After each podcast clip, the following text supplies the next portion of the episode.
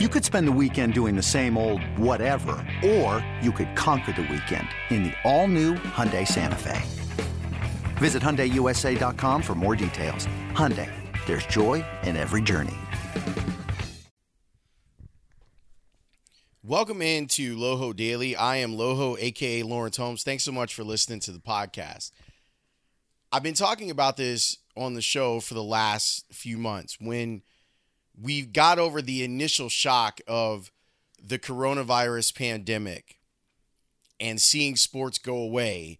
And in those early days of the pandemic, we were talking about what had happened. And then it kind of moved towards well, what happens if things get better? Is it possible that we're going to have sports again? Everyone obviously wanting to get their sports back. There's a level of comfort that goes with those things. And having having your your sports back and having your routines back is something that everyone has been looking forward to. I think that the the most that we can hope for for the way that it used to be, if if you're nostalgic for that, is 2021 seasons for almost every single sport that there is. In trying to figure out how can sports come back, that was the next thing. Like how can sports come back? What sports can come back? How would those sports be able to to keep their players safe? If you look around the sports landscape, there were some sports that made sense to me immediately. NASCAR made sense to me. The driver can be isolated from every single person on their team.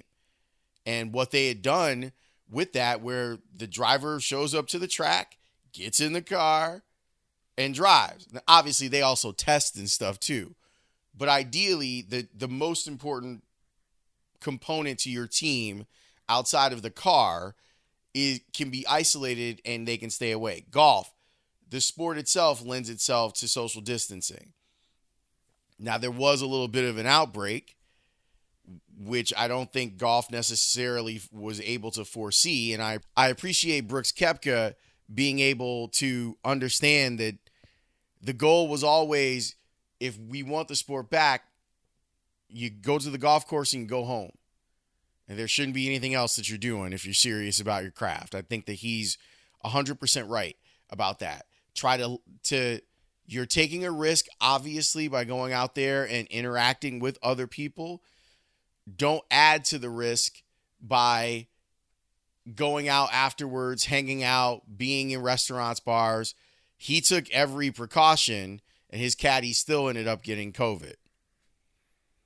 When you look at the team sports, they're going to try this thing in the NBA. I don't know how well it's going to work, especially considering that what's going on in Florida right now. You know what I don't understand about the NBA? I don't understand why there wasn't a contingency plan to take everyone to Vegas. Cuz this Florida thing, I don't know how if I how I could sign on to doing this if I were an NBA player knowing what's going on there. That's not the point of the pod. The point of the pod today is to talk about the sport that I think has the roughest time of coming back, and that's college football. With the NFL, which I think is also going to have a rough time coming back, although not equally as rough because these are adults the adults have a union. The union can negotiate some of the safety practices, all of those things. There is nothing like that in college sports, in college football in particular. I saw a story on Sunday from Pro Football Talk where there's not going to be any sort of regulation from the NCAA on testing and protocols to keep these kids safe if if the if you were on the fence about the NCAA, this should tip you over to the the side of they have no business in college sports. If if college football is the straw that stirs the drink, it's the thing that makes all the money, and we're just to let them not have any rules. What is the point of the NCAA? Instead of to to give us bad legislation to keep kids from making money off of their their names, their likenesses, and their images.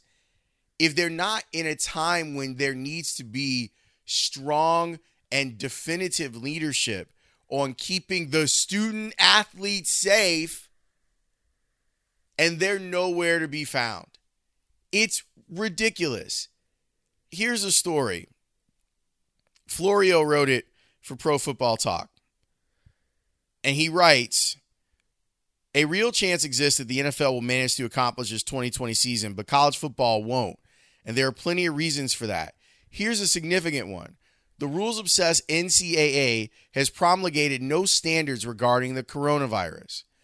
Will Hobson of the Washington Post shows the level of concern created by the lack of uniform rules.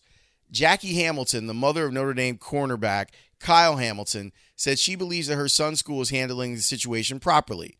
But Notre Dame opens the season against Arkansas, which is testing players only if they show symptoms or if they know they were in close proximity to an infected person. Quote, do I want my child on the field tackling some kid who may have it but doesn't know because he's asymptomatic? How is that supposed to work? It just seems like everyone's freelancing. The NCAA has rules and guidelines for everything under the sun. How are they not making any rules for this? Close quote. She's 100% right.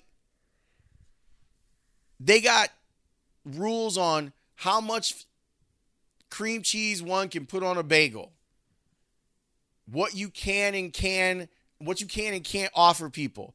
I'm a teacher, right?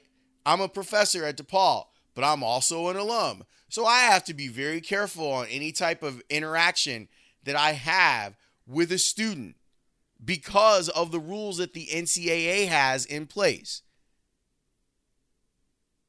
That I can't be a part of any sort of like booster activity. But they don't have anything in place for this? I am shocked that more parents around the country haven't become a coalition themselves and have said, exactly what are we doing here? And the point that Mrs. Hamilton makes is the right one. Even if you think that the university that you're at is doing all of the right things to try and make this as safe as possible, at some point, there needs to be regulation so that everyone is working off the same sheet of music. And no matter what, it never seems like the NCAA is ahead on anything. They weren't ahead on stopping sports. You remember what happened while the basketball tournaments were going on, while they were still planning on having the NCAA tournament? And then in the middle of a, a Big East championship game, a Big East uh, tournament game, that's when they're like, you know what, we should probably just stop things. They're never ahead. They never seem to know what they're doing. And they almost always don't put double negative, don't put the player first. They don't care about the student athletes at all. It seems like. Who's in charge, Mr. Emmert? What are you doing? You've had some time to think about specifically football. And if if football is such a money generator, which it is, it's worth billions of dollars to those institutions inside the NCAA and the Power 5. If it means that much to you, then why in the hell are you not doing more to make sure that that even from a business standpoint that it can continue? It's the wild west right now and you're just going to allow for there to be different standards of care instead of mandating, hey, for NCAA sanctioned football, these are the things that need to be put in place if we are going to subject student athletes to not just playing football, but traveling around the country. The players don't have a union, they need one. Kain Colter was 100% right when he was trying to get a, a, union together years ago. This is exactly why they need someone to speak for them. And the parents and the NCAA are supposed to be those people. I'm appalled by the fact that the NCAA still hasn't standardized this. And as much as I love Alabama football, I don't want those kids put in danger for football's sake. They are not getting paid. They don't get money out of this. If you're an NFL player, you can do the risk assessment and you can say, all right, well, it's worth it. We need the money. If you're a college football player, that incentive for the risk reward aspect of this is not there. And someone needs to step in and speak for these kids. I hope the parents do. I hope as we get closer to game time in July and August that we see parents go, I'm not subjecting my child to this nonsense. It shouldn't have to fall on them. I talked with Anthony Herron about this a few weeks ago, and he he laid out a whole list of things that he would want for his son if his son was playing football. I don't have any kids, but I have a lot of students, and I don't want them to be endangered by the NCAA for money. Nor should you.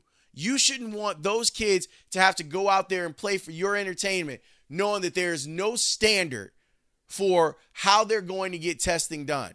It's ridiculous. And it's another reason that, that the NCAA should be abolished because they, they are a paper tiger. They do nothing except put rules on kids. Why don't you put some rules on the adults and put some rules on yourself to try and keep these kids safe? Even if it's for the most selfish reason of them all, so that you can generate revenue. Someone should speak for those kids. And this is an opportunity for the NCAA to do it. And here's the thing not one of us believes that they're going to. And that's a shame. Thanks for listening.